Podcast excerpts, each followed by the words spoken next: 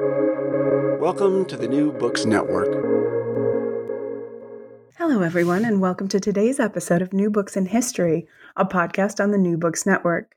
I'm your host, Jana Byars, and I'm here today with the eminent medievalist Michael D. Bailey, professor of history at Iowa State University in Ames, Iowa, to talk about his 2021 release, Origin of the Witches' Sabbath. The book contains nimble and enjoyable translations of five medieval treatises, as well as two witchcraft trials and a critical introduction.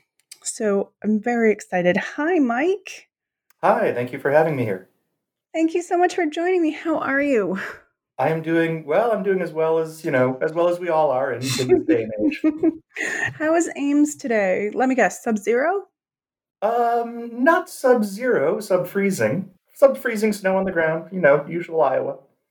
Iowa in the winter. It's uh it's not for the faint of heart. No, no. It makes us a hardy breed of folk. Indeed. Um something, something like that. It's uh it definitely uh, it it's it does something. Um so you're not teaching yet, right? Your semester's not mm. quite back? That's right. We start actually actually a week from today. We start next Monday.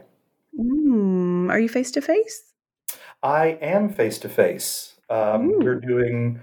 Um, I, I don't know what the percentages are. Ba- basically, if you if you want to teach uh, online, you can. At least so I've been told. Um, but the the university encourages us all to consider teaching face to face. So I taught face to face last semester actually as well in the fall, and um, um, it it went fine. You know, the student the students were all masked up, and we stayed at a distance. And um, frankly, all the statistics show that that the spread does not occur in classroom settings or on campus. It, it occurs everywhere around campus, sure, uh, sure. on campus. Right. Well, I mean, we know what college students do when they're not in our classrooms, and I have no knowledge of that. Well, it may well sure because you know we, you remember college, right? Vaguely, I, I, was a person who I was a history nerd. I I am not a I am not a standard sample here. I was never cool. Uh, yeah, it's it's not it's not our classrooms that are going to kill them. All right. Well, it'll be a, another adventure anyway. This whole year. My goodness. All right. So let's dive into this. Um, I'd like to start by placing the current work in the long arc of your career. Now, this first bit of your academic life has been um, dem- devastatingly, intimidatingly productive. Um, you have, I say, it's a fellow historian. You've been at this for a bit over 20 years, um, and you've published, am I counting correctly, seven books of varying sorts? I don't really no. Sh- sh- that's that's about the most egotistical thing way I can answer that. I don't. Yeah. I. Um, yeah, I just bit back some unpleasant language. All right. Um, yeah, of varying sorts. Seven. Um, so let's start. Like, let's start here, since you seem to have forgotten uh, because you've written so many things.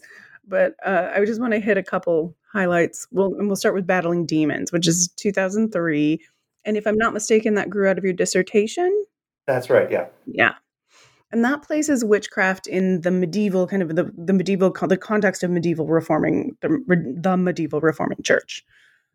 And then you take this little turn and go into superstition, which comes to fruition in 2013 with Fearful Spirits, Reasoned Follies, the boundaries of superstition in late medieval Europe but then you you pretty much remain the magic guy. Like if I look at your the, the dizzying array of articles, the absolutely I can't count that high. I'll, also an historian. I how many articles you've published. The you know the, you're the magic guy. Um, and this the origin of the witch's Sabbath sits pretty fairly in that right. So this this makes sense. Indeed, the, the volume contains uh, Johannes Nider's uh, which is a work that plays a fairly prominent role in battling demons. So I see a clear like progression, but it's a bit of departure for you. Um, it's you've got translation, and the format has limited your ability somewhat to situate the works as well as you can with your monographs. So I'm in, I'm interested in what why why you decided to do this project. Like, how did you come to it? Where did these like, what, what was the decision making process? Sure. Yeah. Um, well, in, in, terms of situating this within my the overall arc of my career, um, quite literally, this goes back to the very beginning. Um, so, as you mentioned, uh, my first book, Battling Demons, was really um, focused, and, and, my dissertation had been focused on Johannes Nider, this this early 15th century, early 1400s uh, German Dominican theologian and really first and foremost church reformer before he was anything else. And then he also wrote on magic and witchcraft, and he also wrote on heresy, and he also wrote on lay spirituality, and so forth and so on. um, and he is one of the he's one of the main figures in here. But even before that book, my very first ever academic article was on the origins of the witches' Sabbath. Uh, it was on this little collection, this little cluster of sources, not quite the same as in this book because because knowledge has changed over time. Um, but basically, on this cluster of sources. Uh, so within within the study of witchcraft, and within particularly the study of, of medieval witchcraft, um, and and the bulk of witchcraft scholarship is really um, 16th and 17th century, the major witch hunts. It's really a really an early modern game. But within the story of medieval witchcraft, the idea, this idea of what a witch means, what a witch is, or what witchcraft would mean, meaning this very intensely diabolical, demonic, um, and also uh, uh, conspiratorial and cultish activity that, that witches don't just you know practice harmful magic and make you sick and wither your crops and things like that but that they gather together in these groups and they summon up demons and they worship the demons and do horrible things uh, at these at these what eventually comes to be called Sabbaths. This appears very very late in the medieval period. Uh, that is, it appears in the early 15th century, and the first time it really makes its appearance as a as a recognizable concept is in this really tightly clustered set of sources it's difficult to say linked. That's that's one of the great oddities. They're tightly clustered together, and there are some links you can discern between them, but it's not like it's not like oh clearly one source led to the other, or or they were all copying each other, or anything like that. Anyway, there are the there are these cluster of sources, uh, four or five of them, depending on how you count and how you define, um, all from basically Western Switzerland. Um, so really, one should say the Western Alps because they do get into uh, what is a bit now France, what is a bit now Italy, so forth and so on. And Switzerland didn't exist at the time, so um, around the Western Alps, um, and they all uh, all in the all in basically a single decade, all within the 1430s. And so you know, how I came to that, I, I, knew I was already interested in witchcraft. How I came to that was, well, you're a grad student, you're looking for you're looking for sort of a starter project before your big dissertation. I'm like, oh, here's you know, here's a set of sources that has some some definition and containment to it. Um, so I looked at them all and and wrote an article about about this cluster of sources, uh, and that was published in 1996. And then, um, damn their damn their eyes, in 1999 this cadre of Swiss scholars, wonderful, wonderful uh, historians, uh, come out with this mammoth volume, editing, editing all of these sources. I had had to actually work through them in various ways, and no, they just come out and you know explaining everything you ever want to know about them, and giving all the background, and making manuscript discoveries that I never could have possibly done. And, uh, but but okay, that was fine because at that point I was on to uh, um, I was on to my dissertation on Johannes Nider, which was which was really about his whole career and all the things he was interested in, and witchcraft was just a part of that. But in the back of my mind, I always thought, oh, you know, that it would be useful to get these sources translated. You know, they they form this little set of sources and experts know about them, but nobody else really does. I mean, you know, the the average person, uh, you know, if you ask them about witchcraft texts, you know, maybe they've heard of Malleus Maleficarum, which is late 15th century, which is 1486, um, and is influenced by these sources. Uh, so, you know, just literally for two decades, as as you say, as I wandered through these various paths, and I sort of went from witchcraft to magic to superstition and so forth and so on. Uh, it was always in my mind to, you know, at some point it would be nice to have this. Um, and then I guess what really triggered it is the press, Penn State University Press, uh, developed this series, this this source book series, this this series of sources and translation that asks for uh, not just one. They, they they want more than just a single text. So they want it to be two or more texts, but reasonably lengthy. So not not just dozens of snippets of different little. Mm-hmm. And I thought, well, that's if they're if they're willing to go for four or five, um, that would fit. That would be great. Mm-hmm. Perfect. Um, and then yeah, then I then I just kind of found the time, and I actually started started doing this work before COVID, but it actually I finished up right in COVID, and COVID contributed because I was sitting home going, I can't do anything else. I'll finish. I'll finish knocking this out. Hmm. Thanks, COVID. Yeah, yeah. what a. Ah. Um, All right. This, so yeah, that's, that's, you know that's sort of a, a, well that's that's really more sort of my personal context with him. That's not really contextualizing the sources so much. Um, we'll, we'll get there. Um, I was interested in your personal journey, Professor Bailey. So that that is exactly what I wanted. Um, and we'll get to the sources in a minute. Well, actually, let's talk about them now. Like, okay, so you've got Hans. I'm going to pronounce his name poorly. Hans Fründ. Yeah, exactly. Oh, ah, brilliant. Those Dutch lessons. See, that's why I'm learning Dutch, so I can say funny German names. Uh, reports on witchcraft in Valais, Claude Tholosan's treatise, in which you which you call also that the era of magicians and witches, but it is you know the first sentence, which is what hundred words long or something, right? Yeah, it's never been given a, a yeah understandable title. So, Errors of the Gazarii by an unknown author, Anthill by Nider, as already mentioned, and The Vauderie of Lyon, also by an unknown author. So that's an interesting kind of collection. So I, I get that the choice was they they were together. Um, did you do you pick these five out of dozens, hundreds? Like these are are basically it. Um, these define the major the major sources, non non trial based sources, the sort of mm-hmm. sort of narrative sources. Um, okay. From this one decade, in the 1430s. That's um, a pretty good cluster, though. Yeah. It it is. This is the mind boggling thing, and it's not like so. Nider to take them not in any sort of order. Nider is a churchman and a theologian, uh, Dominican theologian, a member of the Dominican Order of the Church and so he's writing, you know, he's sort of academically and intellectually interested in stuff like stuff of this ilk. Um, the Vauderie of Lyon is anonymous author, but but certainly written by Dominican inquisitors. So they're they're coming from somewhat the same angle. Um, Hans Fründ is just a chronicler.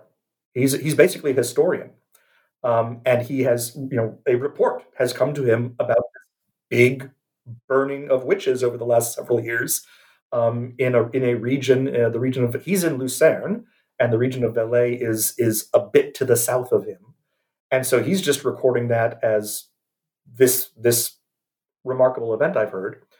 Um, Claude Tholosan is a lawyer, and he and is a not a church lawyer. He is a secular lawyer. He's an official of the French crown in Dauphiné, in the in the uh, uh, southeast of France, there in the Alps, uh, the French, what, what would now be the French Alps. And he's interested in lawyers' questions. He's interested in, basically, he's interested in um, arguing that he gets to prosecute these people, not those damn church inquisitors. So, um, yeah, they, they come from all sorts of different angles.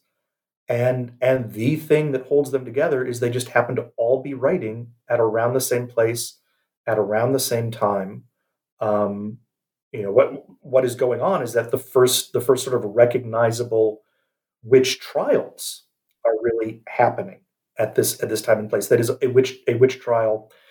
Maybe one might also almost say a witch hunt in the sense that not just individual trials, but these bigger processes that involve people um, involve forcing people to confess to being in groups and then forcing them to um, um, implicate others um, is, is, starting to rise in various jurisdictions, but all in this tightly clustered region. Oh, which of course kind of you know is your point one of your arguments in battling demons that the the witch witch hunts if I'm, I'm, making air quotes i do this a lot i'm sorry i'm making air quotes which you cannot see but if the witch hunt you know if there's such a thing that it's it's a medieval or a late medieval phenomenon in it or, or originates there.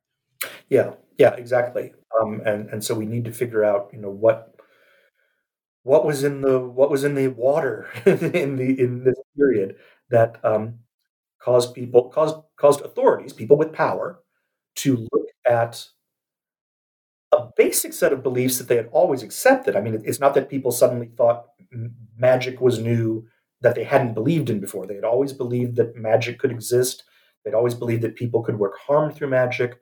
Um, the medieval church had always taught for centuries and centuries that any type of harmful or illicit magic, what we say is harmful and illicit magic, is inevitably demonic. But nobody had this idea of if we accuse you of doing that thing, then we're also going to accuse you of, of basically being a member of a heretical cult, of gathering together big numbers, of worshiping demons, so forth and so on. And the idea that it's uh, demonic and specifically, right? That this isn't just some kind of random practice. Right, very much, very much guided by by the devil or demons. Uh, the sources go back and forth in that terminology. Um, uh, you know, re- really, quite explicitly, demons demons literally teaching the language of teaching and mm-hmm. instructing, mm-hmm. which is mm-hmm. you know, what they're supposed to do and how they're supposed to do it, is is evident throughout all of these sources. Oh, listen, you know, if you're going to learn a thing, get a good tutor. I, you know, that's it's very important. You know, go to the source and and get practical experience. You know, th- think of it as a summer internship, really. Yeah, um, yeah absolutely. Learn, you learn how to wither crops, and then then go out and wither some crops. absolutely, and you don't you don't want to learn that from your next door neighbor, not when you've got the demon. Uh, uh, all right, so um, I'm, I'm guessing most of our audience has never read a medieval witch cre- witchcraft treatise. So just can you like tell us what they, can you describe them? What are they what are they like for for lack of a better question? well, um, they can be they can be a bit varied. Um, they certainly in this period, you know, so by the time you get into the the well, by the time you reach say the Malleus Maleficarum, as I said in the late 1400s, and then when you get into the 15 and 1600s, you get I, oh, I won't I won't at all say a standard form, but but you get sort of you know a witchcraft treatise. It's it's a book in which somebody sits down and says, okay, this is you know this is a thing now. This is a topic. People have written about it before. I'm going to write about it now. Uh, these early these early texts, these texts from the, the 1430s, they're just making it up as they go along. Um, so you know Hans Fründ's is truly just a report. He says this is this is a report on some things I've heard, and it's about oh two or three pages long.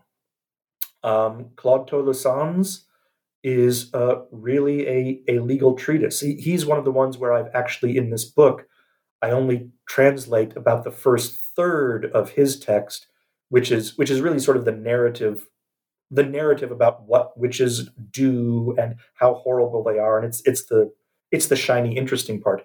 Uh, the other two thirds is all legal justification. It is literally citing case law, and it is both unimaginably boring and unimaginably difficult to translate. I know because I translated the whole damn thing before I decided I was only going to publish the first third of it, um, which was which was bad bad call on my part.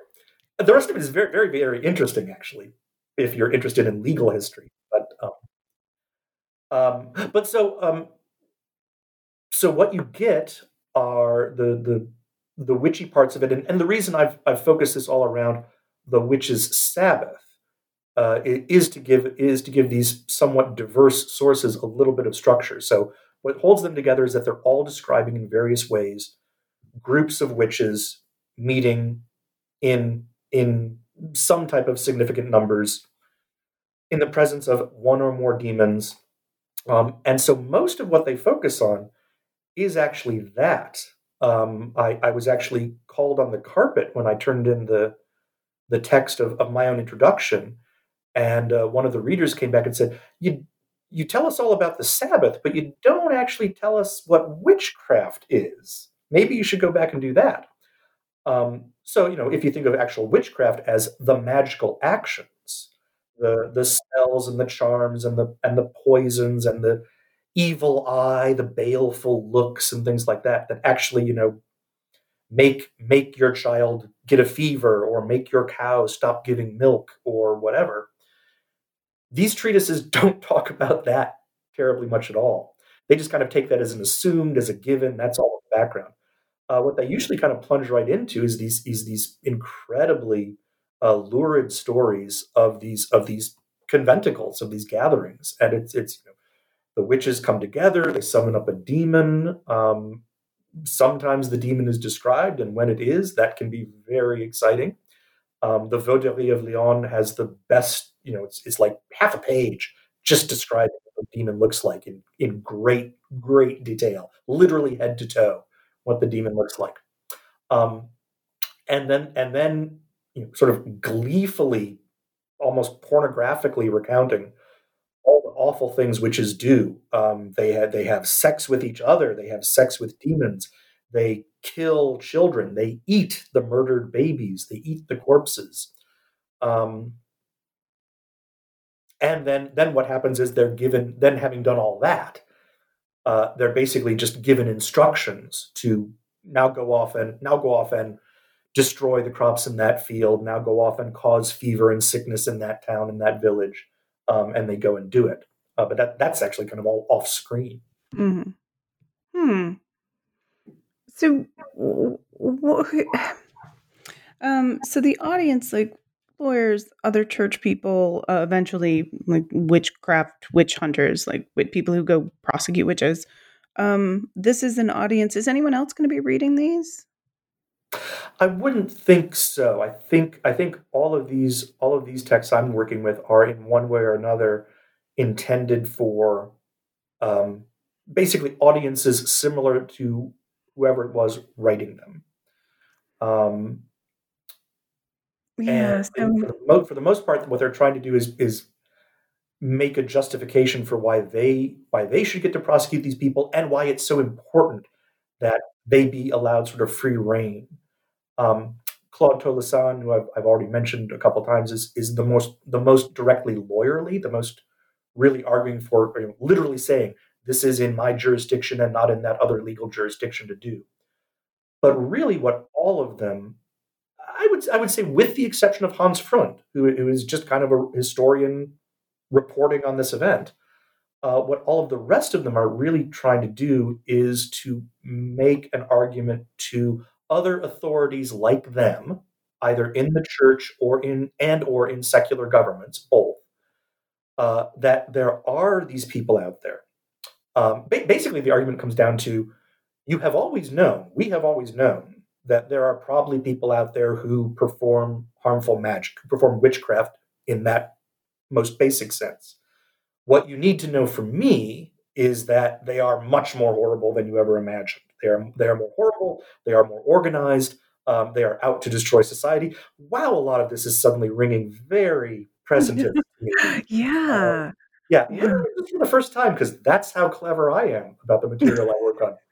Um, it, it, it, so uh, what they're trying to do is say, you know, this is the enemy. The enemy is much worse than you ever imagined, and so you need to either you need to do or you need to let me do uh, what I want to do, which is this much more ramped up, what becomes the witch hunts, this much more ramped up form of persecution and, and action against them. Mm-hmm.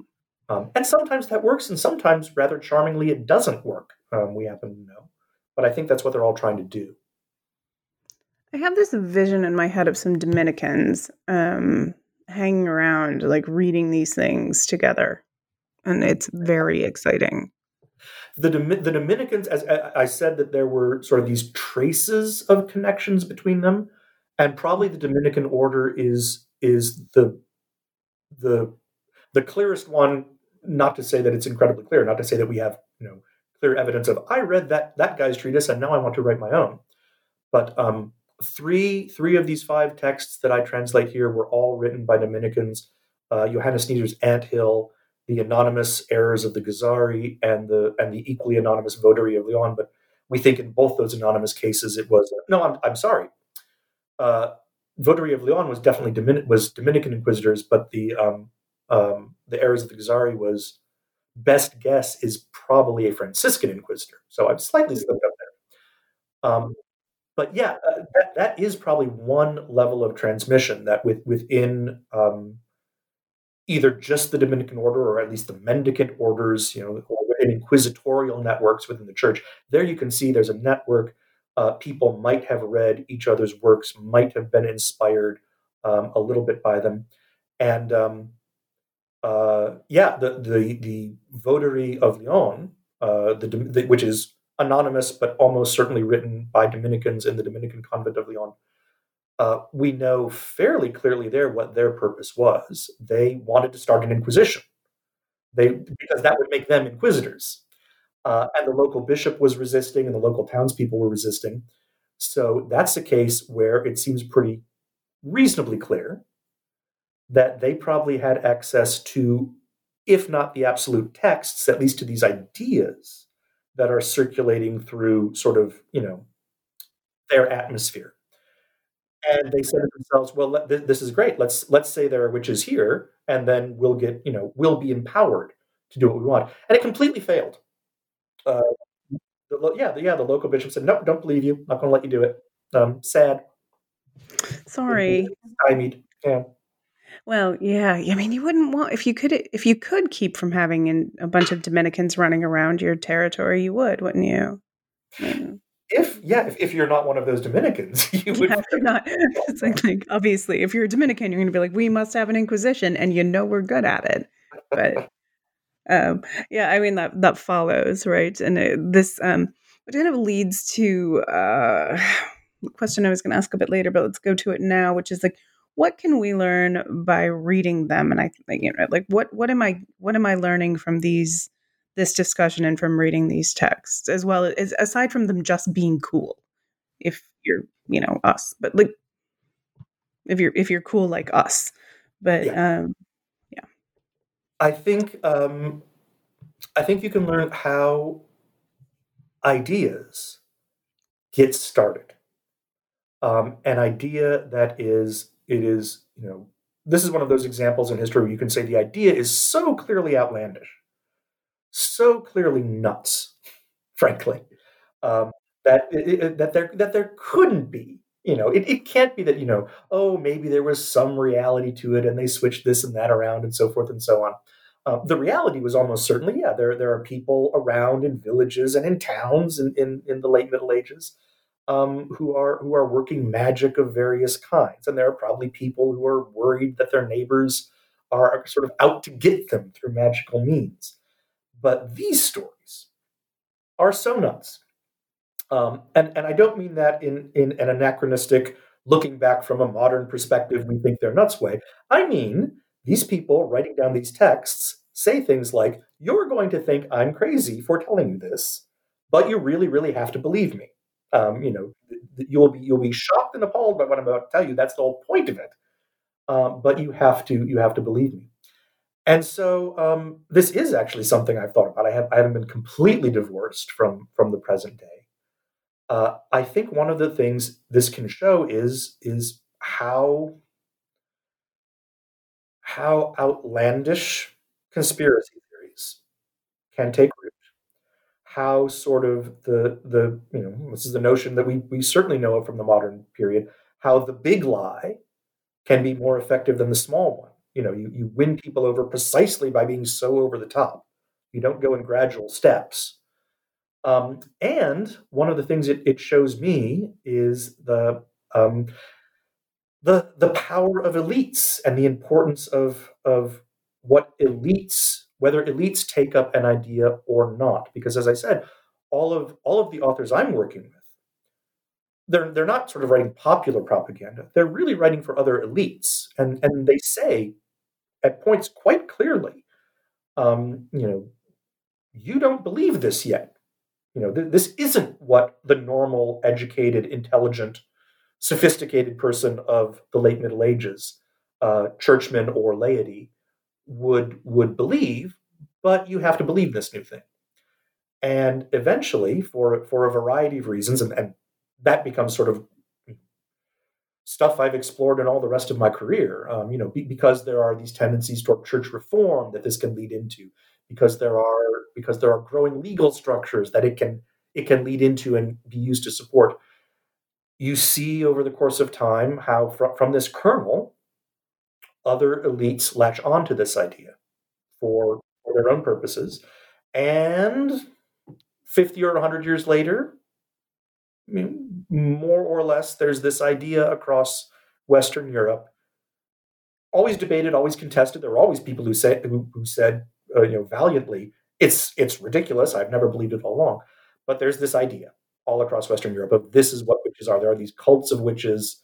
They are all servants of the devil. They're meeting together at these Sabbaths. We've got to we've got to hunt them out. And it um, it all starts here. I I think we like let's make let's put the finest of points on this. Like what you go to a witch for. There are people practicing witchcraft. We know that. You don't have to believe in witchcraft. You that we know that people are practicing witchcraft. But what they're doing is really pretty benign.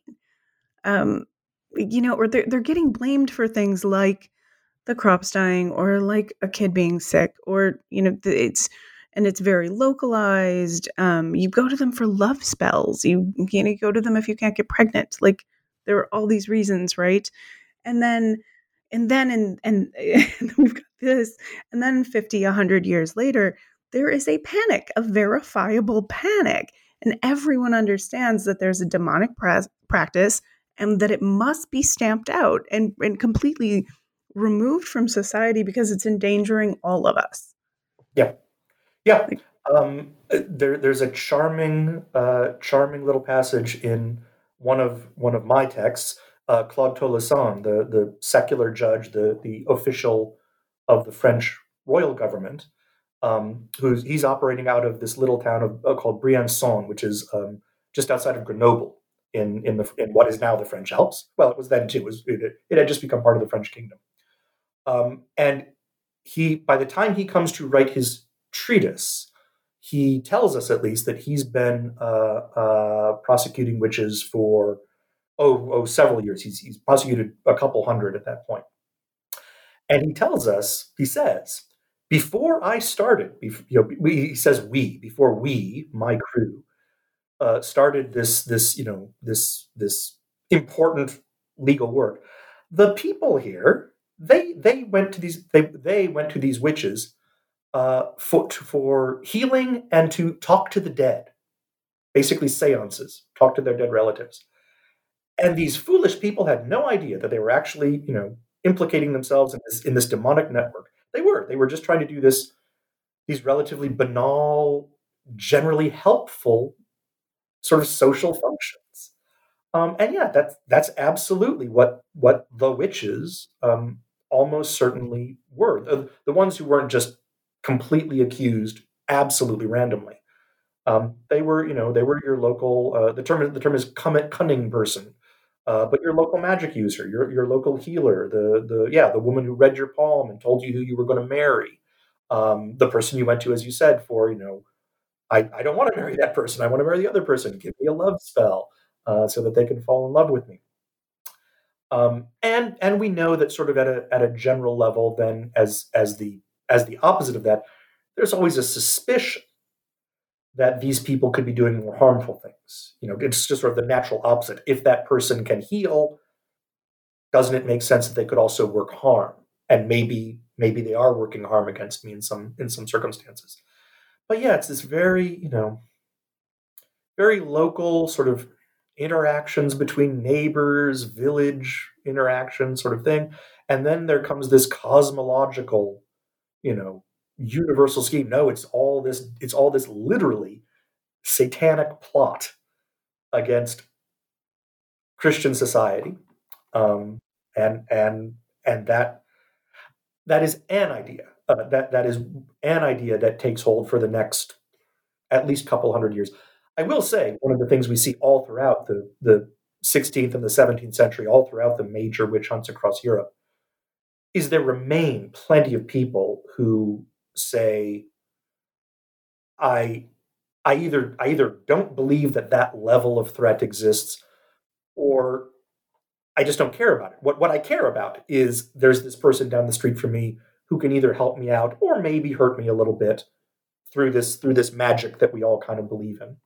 Um, so at least you know at least it doesn't grip every single mind in the world. But as we've seen, it doesn't have to grip every mind. It just has to grip a few influential ones.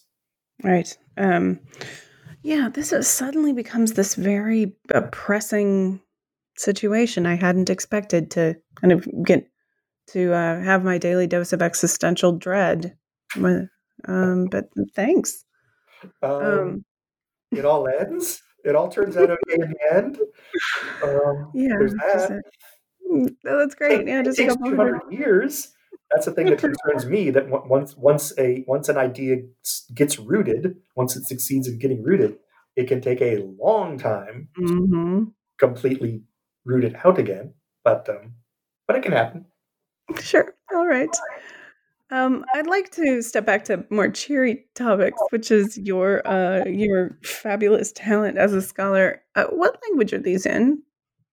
Uh, they are they are all in Latin, uh, save for Hans Fründ, which is in which is in German.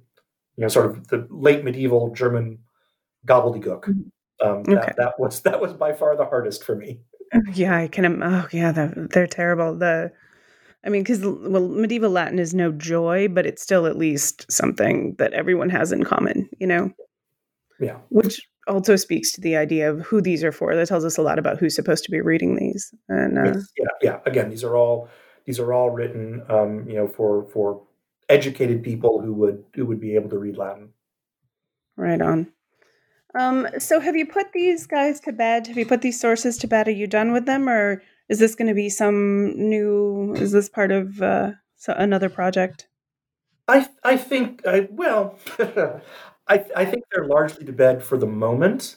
Um, I do have uh, the the other two thirds, the legalistic side of that one treatise, Claude Tholosan's treatise that I mentioned, um, that that I've I've translated, and it it's interesting and important. It, it actually is a it is a very important document in terms of the legal history of witchcraft.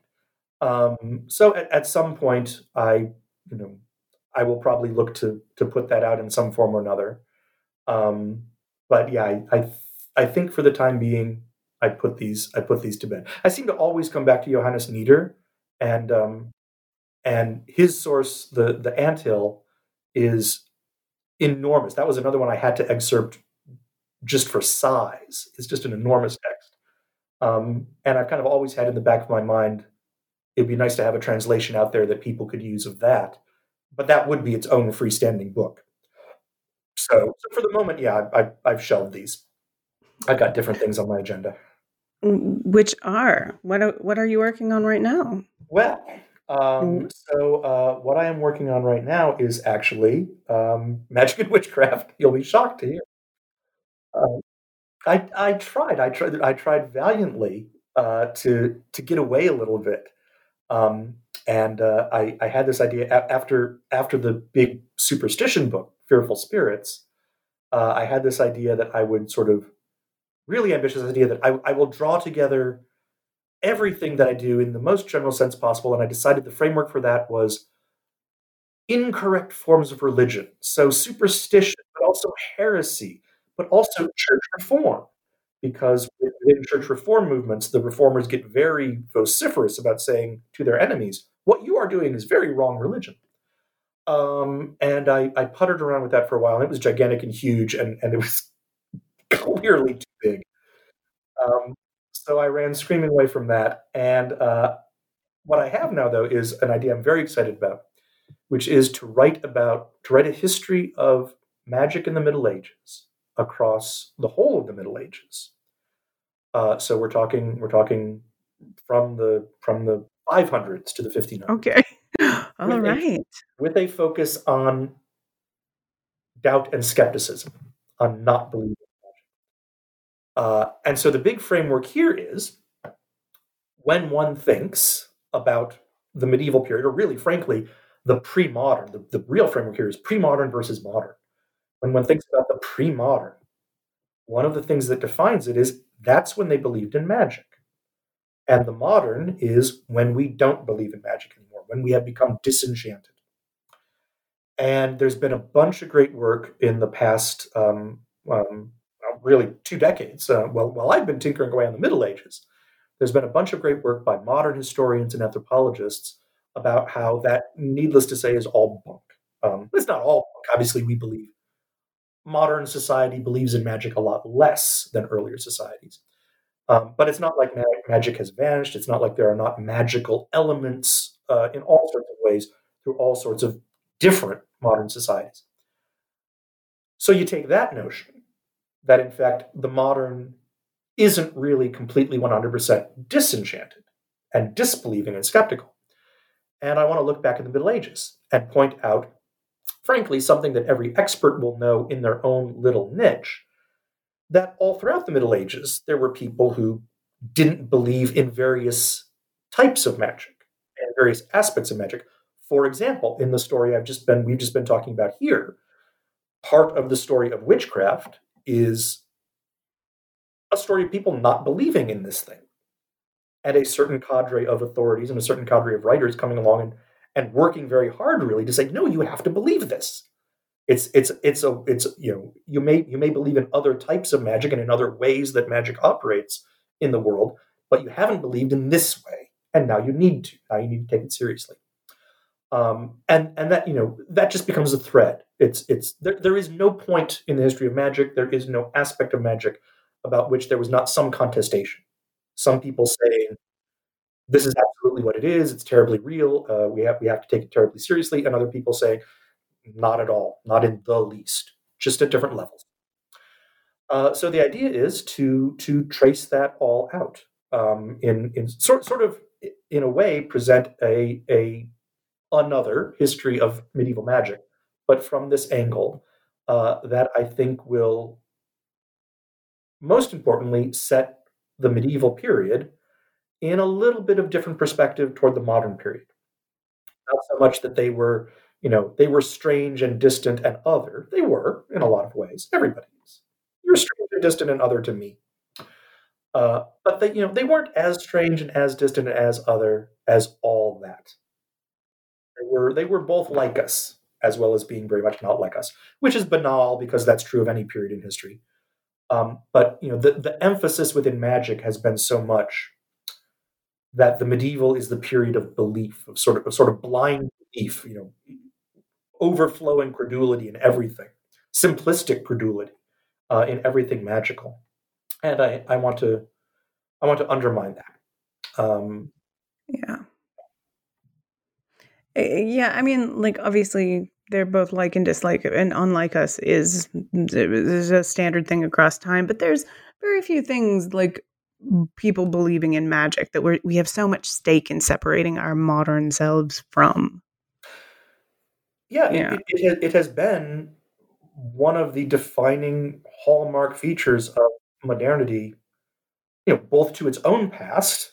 You know, we, we are so much better than the medieval. It's it's one of the reasons why the why the term medieval is thrown around as a as a derogatory term. You know, if you call someone medieval, you're not usually not complimenting them. rarely, um, rarely compliment. Employed around the globe. This is how this is how you know advanced Western scientific cultures degrade, you know, local, more traditional cultures uh, because oh, they still believe in magic. So we have to we have to modernize them. We have to correct their their strange and silly superstitions and so forth. Mm-hmm. Um, no, yeah, of course. And then there's this to, to get all academic again. There's this interesting little twist as well within the academic study of medieval magic although everybody knows that, of course, you know, there, there's this example of skepticism, there's that example of skepticism, whatever. Uh, another thing I want to correct is I think there has been an overemphasis among academic studies on medieval credulity precisely because we, as modern progressive academics, don't want to be uh, perceived as, you know, sort of imposing our as, as imposing this framework of we know, we know it was all false but we don't want to denigrate them for any of their beliefs. So we, we just kind of won't question their beliefs mm-hmm. at all. E- even when they, in various ways, through various sources, say, I, I don't believe in this part of it, at least, either. Uh, so I think that'll be a very interesting contribution to, you know, the grand the grand conversation. Excellent. Oh God, that's really cool. I'm excited. I'm very curious about this doubt project. I will say I'm a little disappointed. Um, You're doing it wrong would have been a great title, and I'm so you sorry. Know, the, problem, is when you start a project with a great title, and then you got to work out the project. It's sure. better to go the other way around. I have found. Yeah, fair. Yeah. yeah. Yeah. And uh, yeah, as a rule, probably not. You know, everything least trying to write a book about you know all the things is maybe not that would be wide. right all the things yeah that's isn't not what we call the internet all the things or oh, you're doing it wrong yeah that's exactly what it would be yeah oh god all right i have taken up so much of your time but it has been a delight to speak to you um my old friend and uh an incredibly brilliant historian, Michael Bailey. Well, thank you very much. It's been it's been delightful to talk to you as well. Wonderful. All right, and uh, I'll be in touch when you write that doubt book. We'll talk about that one. Great. Thank you. All right. Bye bye.